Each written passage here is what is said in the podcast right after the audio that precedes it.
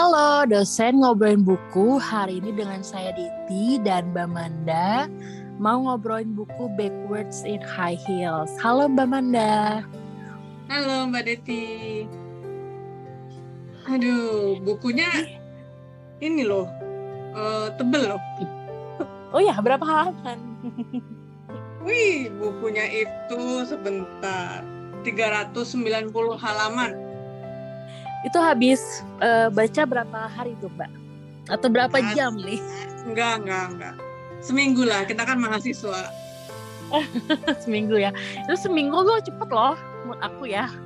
Dengan sebenarnya materinya, ininya isinya enggak berat-berat sih. Justru ini jadi menyenangkan, udah kayak hiburan gitu. Karena ditulis dengan cara yang apa ya, lucu dalam arti agak nyinyir-nyinyir dikit gitu. Oke, okay. Nah ini sebenarnya bukunya tentang apa sih? Ada high heels. Aku kayaknya mikirin nih buku-buku tentang cewek-cewek itu ada high heel fashion ya, buku fashion bukan? Ya, apa ya terjemahannya ya, Backward in High Heels. Sebenarnya judul lengkapnya adalah Backward in High Heels: The Impossible Art of Being Female. Okay. Seni, seni, hmm. seni apa ya? Seni yang pokoknya sulit deh jadi perempuan gitu kira-kira ya. Bayangin berarti aja banyak pakai, banyak ngobrolin pakai, soal cewek ya. Uh, pakai high heels jalan mundur gitu, nyangkut kali gitu ya. Oh, jadi dia uh, ngebahas tentang semua hal tentang cewek gitu, Mbak ya. Semua hal tentang cewek, dari cewek ke cewek. Karena yang nulis juga dua orang ini perempuan. Namanya Tania Kindersley sama Sarah Pins. Gitu. Oh ya, bukunya dalam bahasa Inggris ya, Mbak? Bahasa Inggris, dan ininya sampulnya merah, jadi so so girly dan pakai bunga-bunga gitu, jadi uh, ilustrasi gitu ya, ilustrasinya bunga-bunga, jadi kayaknya tuh emang dari kesan luarnya itu udah jelas cewek ya. Pas lagi Mbak baca di halaman pertama itu uh, respon apa ya, uh, um, uh, persepsi Mbak tuh gimana tuh? First impression-nya maksudnya, first impression-nya gimana tuh pas lagi baca di awal? Hmm. Sebenarnya ini kalau lihat bukunya itu selain apa namanya dari daftar isi itu eh, pengantarnya cuma dikit dan langsung ke satu topik yang sangat makjelek gitu, yaitu cinta. Oke, langsung tentang cinta ya. Langsung. Jadi, ya. jadi apa namanya uh, daftar isinya itu bab satu itu tentang cinta, bab dua tentang makanan, terus tentang karir, ada bab khusus tentang cowok, mm-hmm. kesehatan, bahkan ada politik, ada self esteem, mm-hmm. ada soal berpakaian dan belanja, kemudian masalah apa? Topik menjadi ibu dan keluarga, masalah uang. Wah, kayak lengkap banget ya. Masalah duka, masalah pertambahan usia, kecantikan, dan yang terakhir adalah masalah seks. Nah, kurang lengkap okay. apa coba tuh? Iya, lengkap banget. Ini sebenarnya bukunya uh, lebih ke menceritakan uh, true, stro- true story-nya mereka, atau mereka uh, cerita tentang tips-tips atau gimana nih Mbak? Isinya tuh lebih ke, ke arah apa sih mereka? Um, bukan kalau true story bukan ya, tapi maksudnya gini loh, di dalam apa pembahasannya itu mereka tidak tidak lupa memasukkan pandangan mereka, tidak tidak ragu menceritakan bahwa mereka itu pernah mengalami hal-hal yang seperti itu gitu, tapi tidak ya, tidak tentang mereka doang gitu loh.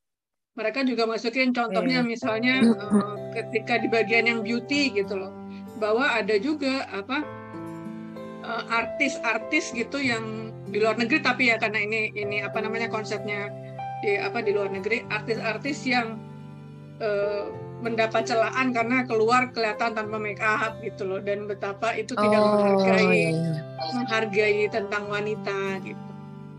Yang lucu, hmm. yang jadi lucu mereka, itu ya lucunya gimana? Yang lucu tuh di bagian food gitu kan. Di bagian hmm. food itu kan seperti seperti apa ya, yang ditanamkan mungkin di kita-kita juga, bahwa perempuan itu kan harus langsing, harus apa gitu kan, harus pokoknya harus harus kelihatan menarik. Harus model gitu, gitu ya.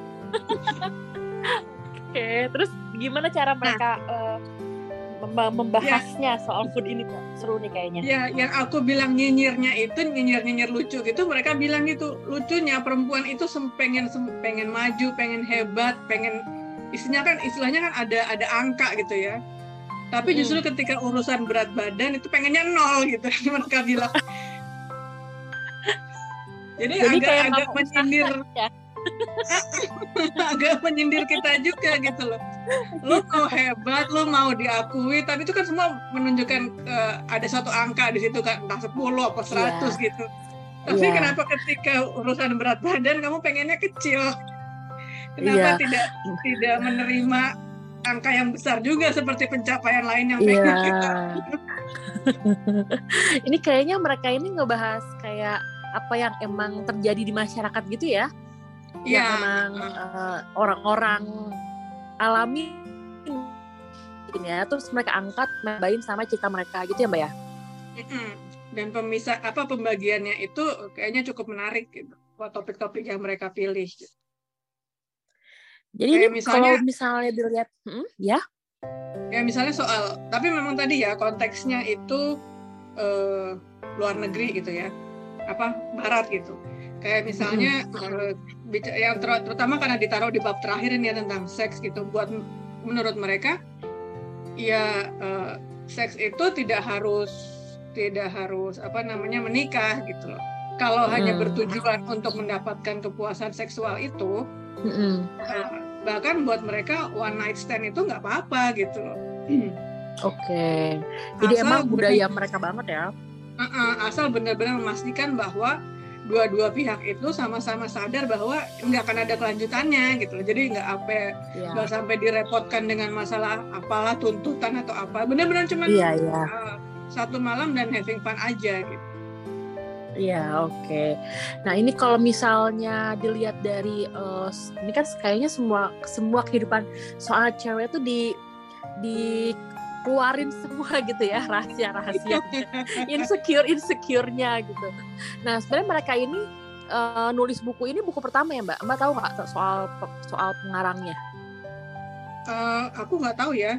Ini kebetulan ini bagian dari uh, Big Bad Wolf yang pada masa masih pameran oh, langsung iya, iya. itu. Jadi memang kalau aku di Big Bad Wolf itu kan Men, apa beli buku yang kalau harga normal aku nggak akan beli gitu loh, karena ngapain juga yeah. gitu kan, jadi uh-huh. emang sengaja nyari buku yang aneh-aneh, dan aku sih memang tertariknya gara-gara ini Jalan Mundur Pakai High Heels sih yeah. dan ketemu lah sama buku yang ternyata seru banget isinya ya. Hmm. Tapi ini ada capnya international bestseller sih, jadi mestinya ya memang sudah cukup emang cukup laris ya dia itu ya yeah. Gitu. Selain tadi food, eh, yang menurut Mbak Manda seru apa lagi nih? Bagian mana yang lagi? Menurut, oh, seru yang di bagian cinta nih, karena menurut aku eh, apa apa namanya, aku mengalaminya sendiri. Jadi gini, kalau menurut mereka itu eh, hubungan percintaan itu sulit, gitu. Tapi sebenarnya kita itu bisa mendapatkan eh, karena kita mikirnya kan cinta itu yang antara laki-laki dan perempuan gitu ya. Tapi kita sebagai perempuan bisa mendapatkan hubungan cinta juga yang tidak kalah e, bagusnya dengan sahabat perempuan dan sahabat laki-laki, bahkan laki-laki yang gay. Oke, jadi sebenarnya cinta yang mereka uh, bilang tuh nggak hanya spesifik ke harus harus berhubungan yang uh, serius suami istri begitu ya. Tapi hmm. kita juga bisa didapatkan dari, dari banyak pihak tuh yang mungkin orang nggak sadar kali ya. Misalnya kan orang yeah. mungkin mikirnya cuman cuman kehubungan uh, pasangan gitu. Padahal sebenarnya di samping-samping mereka juga pasti kan banyak tuh orang-orang yang sayang, dan buku buku ini mungkin ngebuka ngebuka itu ya apa uh, ngebuka mata orang-orang gitu kalau ternyata kita juga harus aware sama orang sekitar gitu ya. Ya, dan mereka bilang iya. bahwa sahabat perempuan itu juga berharga. Maksudnya uh, bisa mm. bisa bisa memberikan cinta yang kita butuhkan. Sahabat laki-laki mm. juga juga penting gitu. Apa namanya? Uh, jadi jangan jangan berpikir bahwa kalau sama laki-laki itu pasti akan jadi cinta yang antara cowok cewek gitu. Enggak, bahkan ada juga mm-hmm. cinta yang uh, karena sahabatan sama teman apa lain jenis gitu, sampai mereka bilang bahwa kalau sahabatan sama gay itu juga juga seru gitu loh, karena mereka itu cowok mm. tapi mereka bisa memahami uh, apa memahami uh, ke perasaan perempuan, perasaan perempuan. Yeah. Lucu banget yeah, mereka yeah. cara cara apa ya cara mengungkit-ungkitnya dan memberi iya yeah. memberi contoh. Iya seru ya. Emang uh, kayaknya di Indonesia juga uh, yang kayak gitu-gitu banyak juga sih yang terjadi ya, maksudnya kayak fenomena-fenomena, ada temen yang sahabatan, terus yang gay tadi juga, yang aku emang maksudnya dengar juga kalau kalau beberapa temen uh, mereka juga bisa jadi bisa jadi pendengar yang baik dan dan juga lebih ngerti dibanding sama mungkin pasangan gitu ya. Nah. Uh, apalagi ya kira-kira yang uh, yang mereka mereka ada nggak sih mereka tuh ngekritik yang uh, misalnya suatu yang agak agak keras itu, suatu suatu hal yang kan tadi kan banyak tuh yang dibahas ya Mbak ya, ada food, ada uh, seks, ada tentang cinta gitu, ada nggak sih yang mereka tuh mungkin uh, menurut Mbak kayaknya kayaknya nggak uh, pas aja gitu bahasanya mereka gitu, atau mereka uh, cara cara ngomongnya gimana, uh, lebih ke lebih ke enak di, dipahamin at, yang semua orang tuh jadi lebih lebih menerima pendapat mereka, atau mereka tipe yang kayak kayak apa suka kritis-kritis gitu, gimana tuh Mbak sih bahasanya mereka itu? Hmm. Uh, kalau menurut aku sih mereka nggak terlalu persuasif ya, nggak terlalu mendorong ke satu arah gitu, nggak terlalu ngajak-ngajakin, cuman seperti membuka kayak mem, kayak membuka kesadaran gitu aja bahwa uh, kita bisa melihat dari sisi pandang yang lain gitu, kita bisa bisa loh uh, tidak seperti yang apa yang uh, norma-norma yang diajarkan di kita dari kecil gitu, jadi lebih ke apa ya? Kayak sudut pandang baru dan eh iya ya gitu. Kok bisa seperti itu ya? Kan mereka juga bilang uh, misalnya di, di bagian food gitu apa mas, makanan gitu ya. Mereka bilang bahwa yang namanya perempuan itu katanya kan harus jago masak, tapi ternyata kalau menurut mereka itu nggak akan ada satu orang yang apa nggak akan ada yang bisa masak semua hal. Kalaupun kamu mau masak uh, pastikan kamu tuh kita tuh menemukan satu masakan yang emang jadi specialty kita gitu loh. Jadi lebih lebih kepada apa ya, supaya kita juga nggak nggak nggak pusing dengan uh, kehidupan yang terlalu kompleks. Mereka bilang, jadi kamu mau dikenal sebagai uh, tukang masak apa gitu loh? Apakah kamu uh, aku langsung menggambarkan aku adalah tukang masak spaghetti karena aku cuma bisa masak spaghetti. Iya ya, kalau misalnya perempuan bisa semua, wah itu ya kayaknya jarang banget gitu yang sempurna gitu ya. Daya manusia yang langka sekali itu bisa semuanya. Bener-bener. Nah berarti itu juga kan relate banget sama kita di Indonesia ya. Misalnya kayak perempuan kan dicap selalu harus bisa masak, terus oh, yang oh ya soal karir tadi kita Mbak Yu kan masukin ya, ada soal karir yang katanya uh, perempuan tuh nggak usah tinggi-tinggi. Nah mereka gimana tuh Mbak menyampaikannya? Eh, soal jelas soal tidak karir. Setuju mereka. Mereka itu uh, satu yang satu menikah yang satu tidak. Jadi kayaknya dan yang menikah itu uh, juga berkarir. Jadi kayaknya buat mereka karir itu adalah suatu suatu keharusan gitu loh.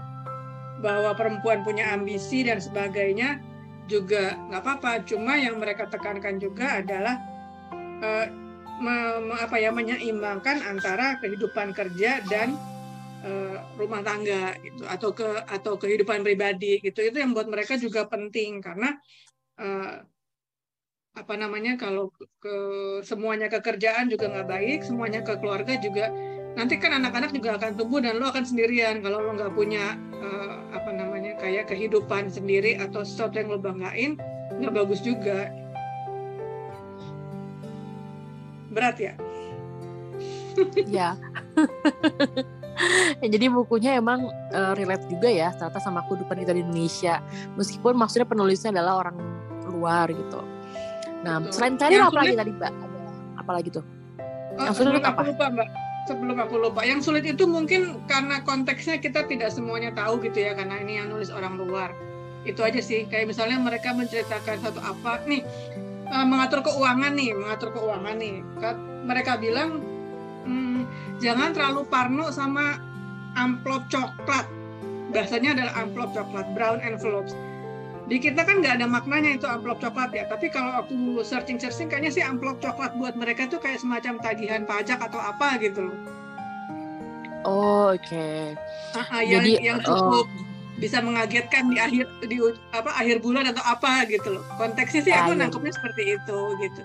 Ini kayak kalau di film-film suka ada tuh deh kayaknya. Uh, amplop coklat ya. Ada, ada. Ya, ya. Si amplop coklat itu. Yang tiba-tiba numpuk gitu di, di kayaknya aku pernah lihat deh di film kayak gitu ya. Oh jadi mereka yeah. um, dia menggunakan itu ya bahasa brown envelope gitu ya. Hmm. Konteks-konteks itulah yang yang mesti dicari lagi di apa sih sebenarnya. Entah entah apalah gitu. Katanya jangan juga tidak dibuka gitu kan, karena karena saking hmm. menakutkannya katanya banyak orang yang tidak membuka kemudian itu menumpuk. Ya itu yang tadi Mbak bilang pernah lihat yeah. di film itu. Dimasukin hmm. di kardus gitu, kemudian menumpuk, nggak tahu apa, tiba-tiba nanti malah mengagetkan, apa lebih lebih ngeri lagi dampaknya gitu. Iya, kayaknya yang aku nonton tuh film Shopaholic Shop, uh, Shopaholic gitu deh. Oh, Shopaholic. Shopaholic. Kita nonton nggak? Kita nonton nggak? Iya, kayaknya itu. Iya, benar. Terus apa lagi tuh Mbak selain uh, tadi karir, soal keuangan, apa lagi tuh yang dibahas? Nah, aku sih menganggap buku ini cukup relate untuk perempuan sepanjang usia, karena salah satu yang karena kalau kita ngomongin soal karir apa cinta itu kan kayaknya di usia yang ya wanita apa ya muda awal gitu ya dua puluh, tiga puluh gitu. Nah, ketika sudah mulai usia mapan itu itu mereka bilang tuh yang di di bagian age itu, dan itu aku rasakan juga mungkin karena aku udah masuk usia ini gitu ya. Lu udah nggak peduli lagi gitu. Lu udah nggak peduli lagi kalau ada orang yang nggak suka. Artinya kita secara sadar, kita secara sadar memang ya kita sadar bahwa kita tidak mungkin menyenangkan semua orang gitu. Akan ada orang yang yang uh, setuju dengan cara kita, ada yang enggak, dan ya udah kalau enggak juga nggak apa-apa gitu. Kayak uh, lu nggak peduli pakai baju yang kurang apa namanya kurang bagus lah gitu, karena lo merasa emang bahan ini kok yang nyaman buat kamu gitu. Itu ada di uh, eh, apa ini uh, sebenarnya penga- penulisnya ini psikolog atau apa sih? Tunggu tunggu aku lihat dulu ya. hmm, ya kan tahu semua tentang cewek gitu, tapi seru uh, lucunya tuh uh, bukunya tuh kayak kalau menurut aku ya jadi kayak buku buku yang emang wajib dipunya sama semua cewek kayaknya ya kan. Mm-hmm. um, kita kan terkadang nggak tahu tuh kayak nanti tuh akan ngalamin apa sih gitu.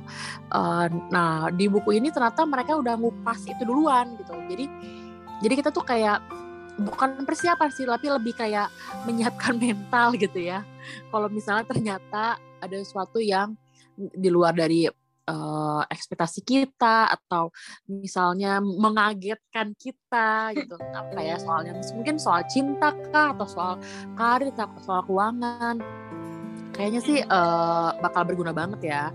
Nah, tapi ini pakai bahasa Inggris nih Mbak yang yang mungkin ini nih tantangannya nih tantangannya ya harus rajin rajin buka kamus.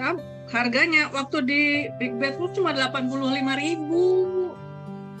Wah itu murah banget ya, maksudnya untuk untuk uh, buku nasional bestseller itu hmm. murah banget. Gitu. Aku baru menemukan nih dua-duanya penulis, yang satu penulis novel, kemudian yang yang sendirian si siapa namanya Tania Kindersley ini, kemudian yang Sarah itu penulis juga dan editor di salah satu koran. Dia yang menikah dan punya dua anak sama satu kayaknya anjing nih Jack Russell. Nah. Oh, gitu. Oke. Okay. Jadi uh, satu yang dari sisi jadi mereka uh, emang uh, satu yang dari uh, sisi yang lajang gitu. Iya, bagus juga sih. Jadi mengambil dari dua sisi ya. Karena kan ada terkadang buku yang mungkin cuma ngupas dari satu sisi, bahwa malah sampai menginfluence ke satu sisi aja gitu. Tapi kalau ya. Di buku ini ternyata dia mencoba untuk ngebalance ya pandangannya. Kayak misalnya dia bilang bahwa uh, kalau kamu mis- uh, misalnya ada ada ya seorang ada sahabat kamu lagi hamil anak pertama gitu kan. Apakah kamu akan menceritakan bahwa, waduh kalau punya anak ntar kurang tidur, apa segala macam gitu? Enggak kan? Kamu pasti akan bilang, e, punya anak itu menyenangkan gitu kan. Kemudian mm. e, kamu akan bahagia. Kamu nggak akan tega untuk mengatakan bahwa habis itu badan kamu jelek, habis itu kamu mungkin. Benar-benar. Kayaknya di Indonesia yang kayak gitu cuma netizen doang. Yang nyinyir ya. Iya, hmm. makanya aku bilang. Tetangga juga, tetangga. Tuh, jadi emang relate ya, relate juga gitu sama sama kehidupan kita di Indonesia. Jadi walaupun hmm. uh, intinya apa nah, yang dibicarakan ya. Serius, tapi dia ngomongnya tuh dengan dengan lucu gitu sih, dengan uh, gaya berceritanya kayak ngomong aja. Eh gaya menulisnya kayak oh. kayak kayak ngomong. Gitu. gitu. Um, jadi mudah dipahamin ya, bukan yang bahasa Inggris kaku banget. Nggak, gitu. Sampai kita gak paham banget, tapi ini enak ya bahasanya, bahasa mudah dimengerti. Oke, bagus banget kecuali ya. Kecuali tadi ya, kecuali si konteksnya itu tadi itu, yang agak agak P R. Yang mana tuh Mbak? Itu tadi kayak brown envelopes itu, yang mesti dicari dulu apa sih maksudnya gitu. Oh iya iya iya. Itu kalau kosakatanya kan brown envelope kita bisa amplop coklat, tapi kan maksudnya apa gitu kan, apa sih ya. Yang di, membuat dia kaget. Iya benar, tapi ini Mbak Manda uh, keren juga loh, dengan buku tebel kayak gini habis uh, bacanya selesai dalam seminggu. Ini kayaknya setiap hari dibaca apa gimana nih? Uh, se- setiap hari karena karena witty itu, karena karena karena nyinyir itu, jadi kayaknya hiburan deh baca ini. Oh iya. Walaupun okay. walaupun aku memberi tanda yang cukup banyak, kelihatan nggak nih tuh post-it-nya warna-warni. Oh iya, warna-warni ya. Itu karena ada uh, ada kalimat-kalimat yang menurut aku itu uh, entah lucu, entah nyebelin, entah apa gitu. Oh iya, mereka juga bilang. Boleh nggak dibaca kalau, satu aja? Kalau kita merasa ragu-ragu dengan dengan pekerjaan atau dengan uh, mengaktualisasikan diri, dia punya daftar. Uh, perempuan dan invention dan penemuannya. Salah satunya di situ yang yang gara-gara aku baru nonton film juga. Jadi tahun sembilan belas enam puluh enam Stephanie Kwolek itu menemukan Kevlar uh, apa yang jadi rompi anti peluru itu loh. Itu ternyata penemunya perempuan, saudara-saudara. Wow, keren. Itu tahun tahun sembilan belas enam puluh enam, Mbak. sembilan belas enam puluh enam Oh, enam puluh enam oke. Okay. Hmm.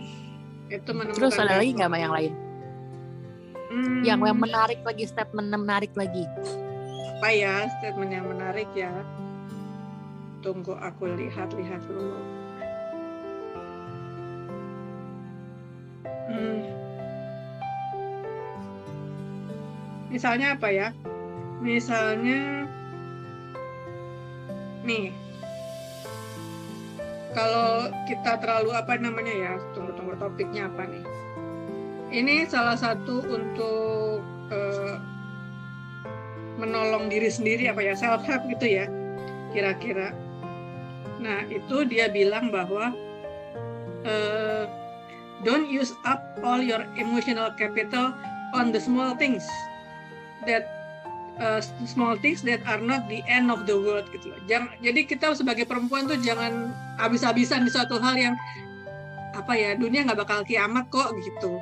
Kadang tuh ternyata kita sering sering me- mencurahkan terlalu banyak perhatian kepada hal-hal yang bukan nggak penting sih ya, buat kita sih pasti itu penting, tapi kalau kita lihat lebih hmm. rasional lagi, ah dunia nggak bakal kiamat kok kalau itu itu terjadi gitu.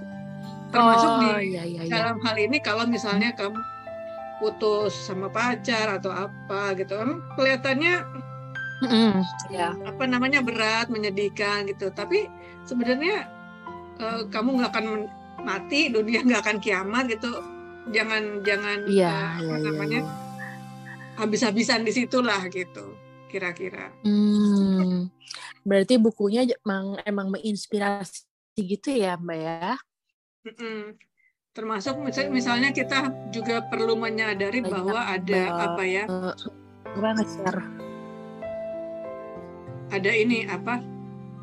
Dia bilangnya tuh internal voice, suara-suara yang sebenarnya itu ditanamkan oleh keluarga, lingkungan kita waktu masih kecil gitu. Itu juga perlu kita sadari tuh, karena kadang-kadang itu membuat kita jadi lelah sendiri dengan eh, apa namanya dengan hidup, dengan mungkin kita lagi menghadapi masalah atau apa. Itu suara-suara itu bisa hmm, bisa memperberat gitu. Padahal itu sebenarnya hanya hanya apa ya, hasil didikan kita yang suka keluar ketika kita sedang menghadapi masalah atau kita lagi down atau lagi apa. Ceritanya begitu. Oke. Iya, berarti itu emang uh, internal voice itu juga sering banget kita denger ya. Kayak misalnya uh, kita mikir sesuatu yang buruk, pasti pasti akan buruk gitu, ngal- ngalamin hal yang buruk. Tapi kalau misalnya kita mikir yang positif, pasti itu akan akan muncul hal yang positif. Oke, okay. Nah kira-kira menurut Mbak Manda nih, wajib nggak sih semua orang tuh baca buku ini? Kalau misalnya dilihat dari uh, mungkin isinya, terus kalau orang Indonesia ya, kalau misalnya uh, yang suka baca buku banget, mungkin bahkan baca ya walaupun pakai bahasa Inggris gitu. Nah tapi menurut Mbak Manda gimana nih? Kira-kira uh, perlu nggak sih, wajib banget nggak sih punya buku ini? Aku sih menyarankan untuk baca supaya kita punya pandangan yang lebih lebih kompleks aja tentang kita sebagai perempuan gitu, nggak nggak melulu dari satu sisi. Nggak harus bukan nggak harus diikutin kan, tapi yang penting tuh kita punya punya punya pandangan lah gitu. Karena dulu aku ingat banget waktu aku masih zaman aku masih gadis gitu, baru-baru mau menikah itu ada satu buku yang judulnya kalau nggak salah The Women's Body. Jadi bagaimana perempuan tuh mengenali tubuhnya. Nah di awal-awal aku berkeluarga itu kupikir itu sangat ber, bermanfaat gitu, karena kita jadi tahu tentang hmm, apa namanya tubuh perempuan gitu, termasuk ketika hamil dan sebagainya.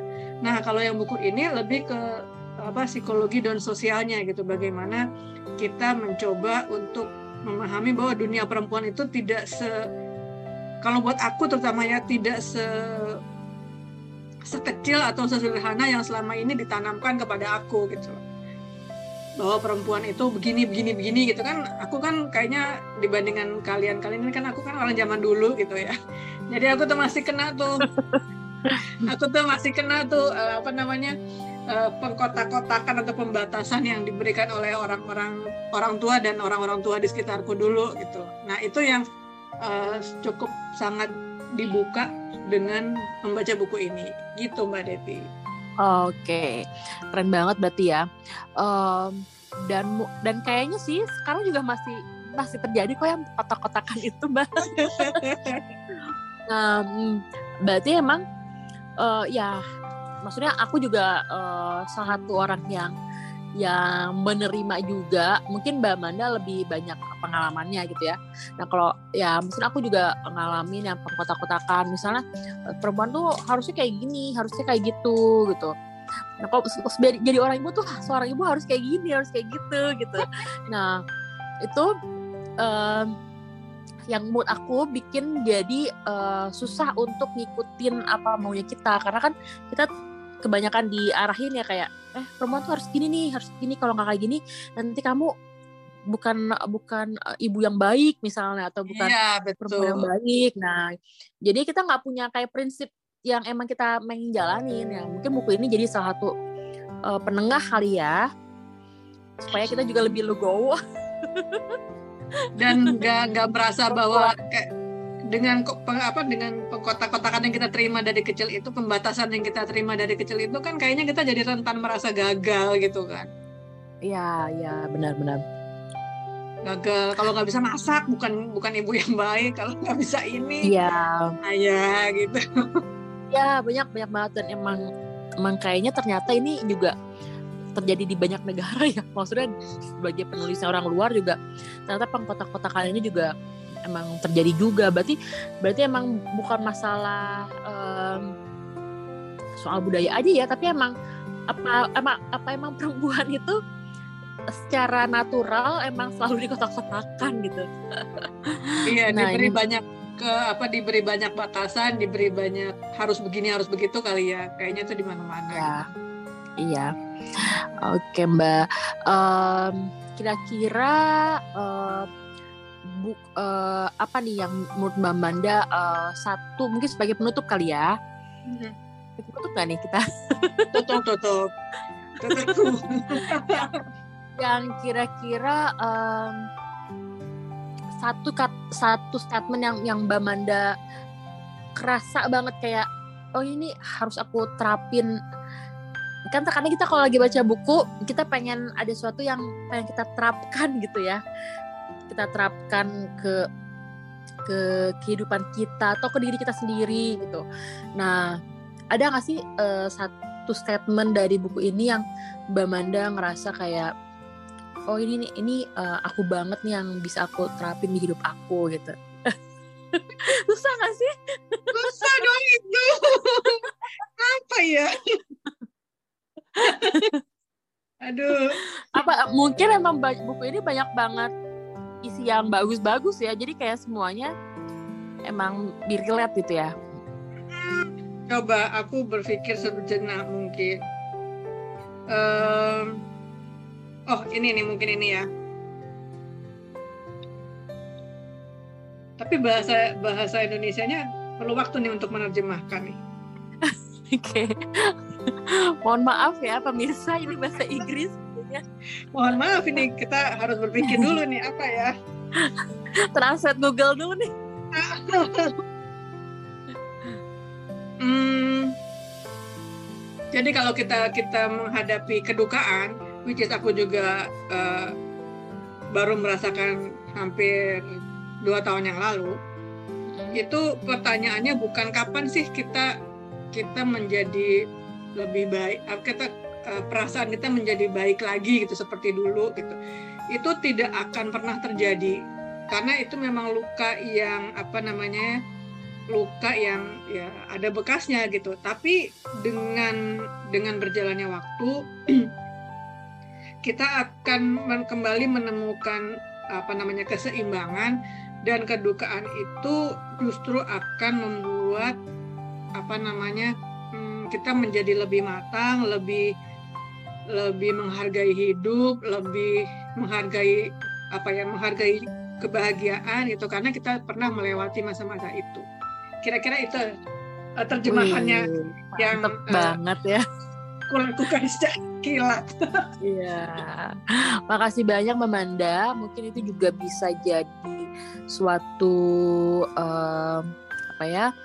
Uh, statement yang bermanfaat juga buat teman-teman yang mungkin juga ngerasain hal yang sama ya. Apalagi kan Indonesia kemarin juga lagi berduka ya. Um, yang yang maksudnya beritanya sampai ke luar negeri juga. Nah, itu juga emang maksudnya berita duka tuh pasti pasti selalu ada gitu. Nah, mungkin untuk teman-teman lain yang yang dengar podcast ini dan ngerasa sedang mengalami hal yang sama, semoga statementnya Mbak Manda bermanfaat, jadi lebih semangat lagi. Makasih banyak Mbak Manda. Terima kasih Mbak Desi. Kita ketemu lagi ngobrolin buku lain-lainnya. Dadah.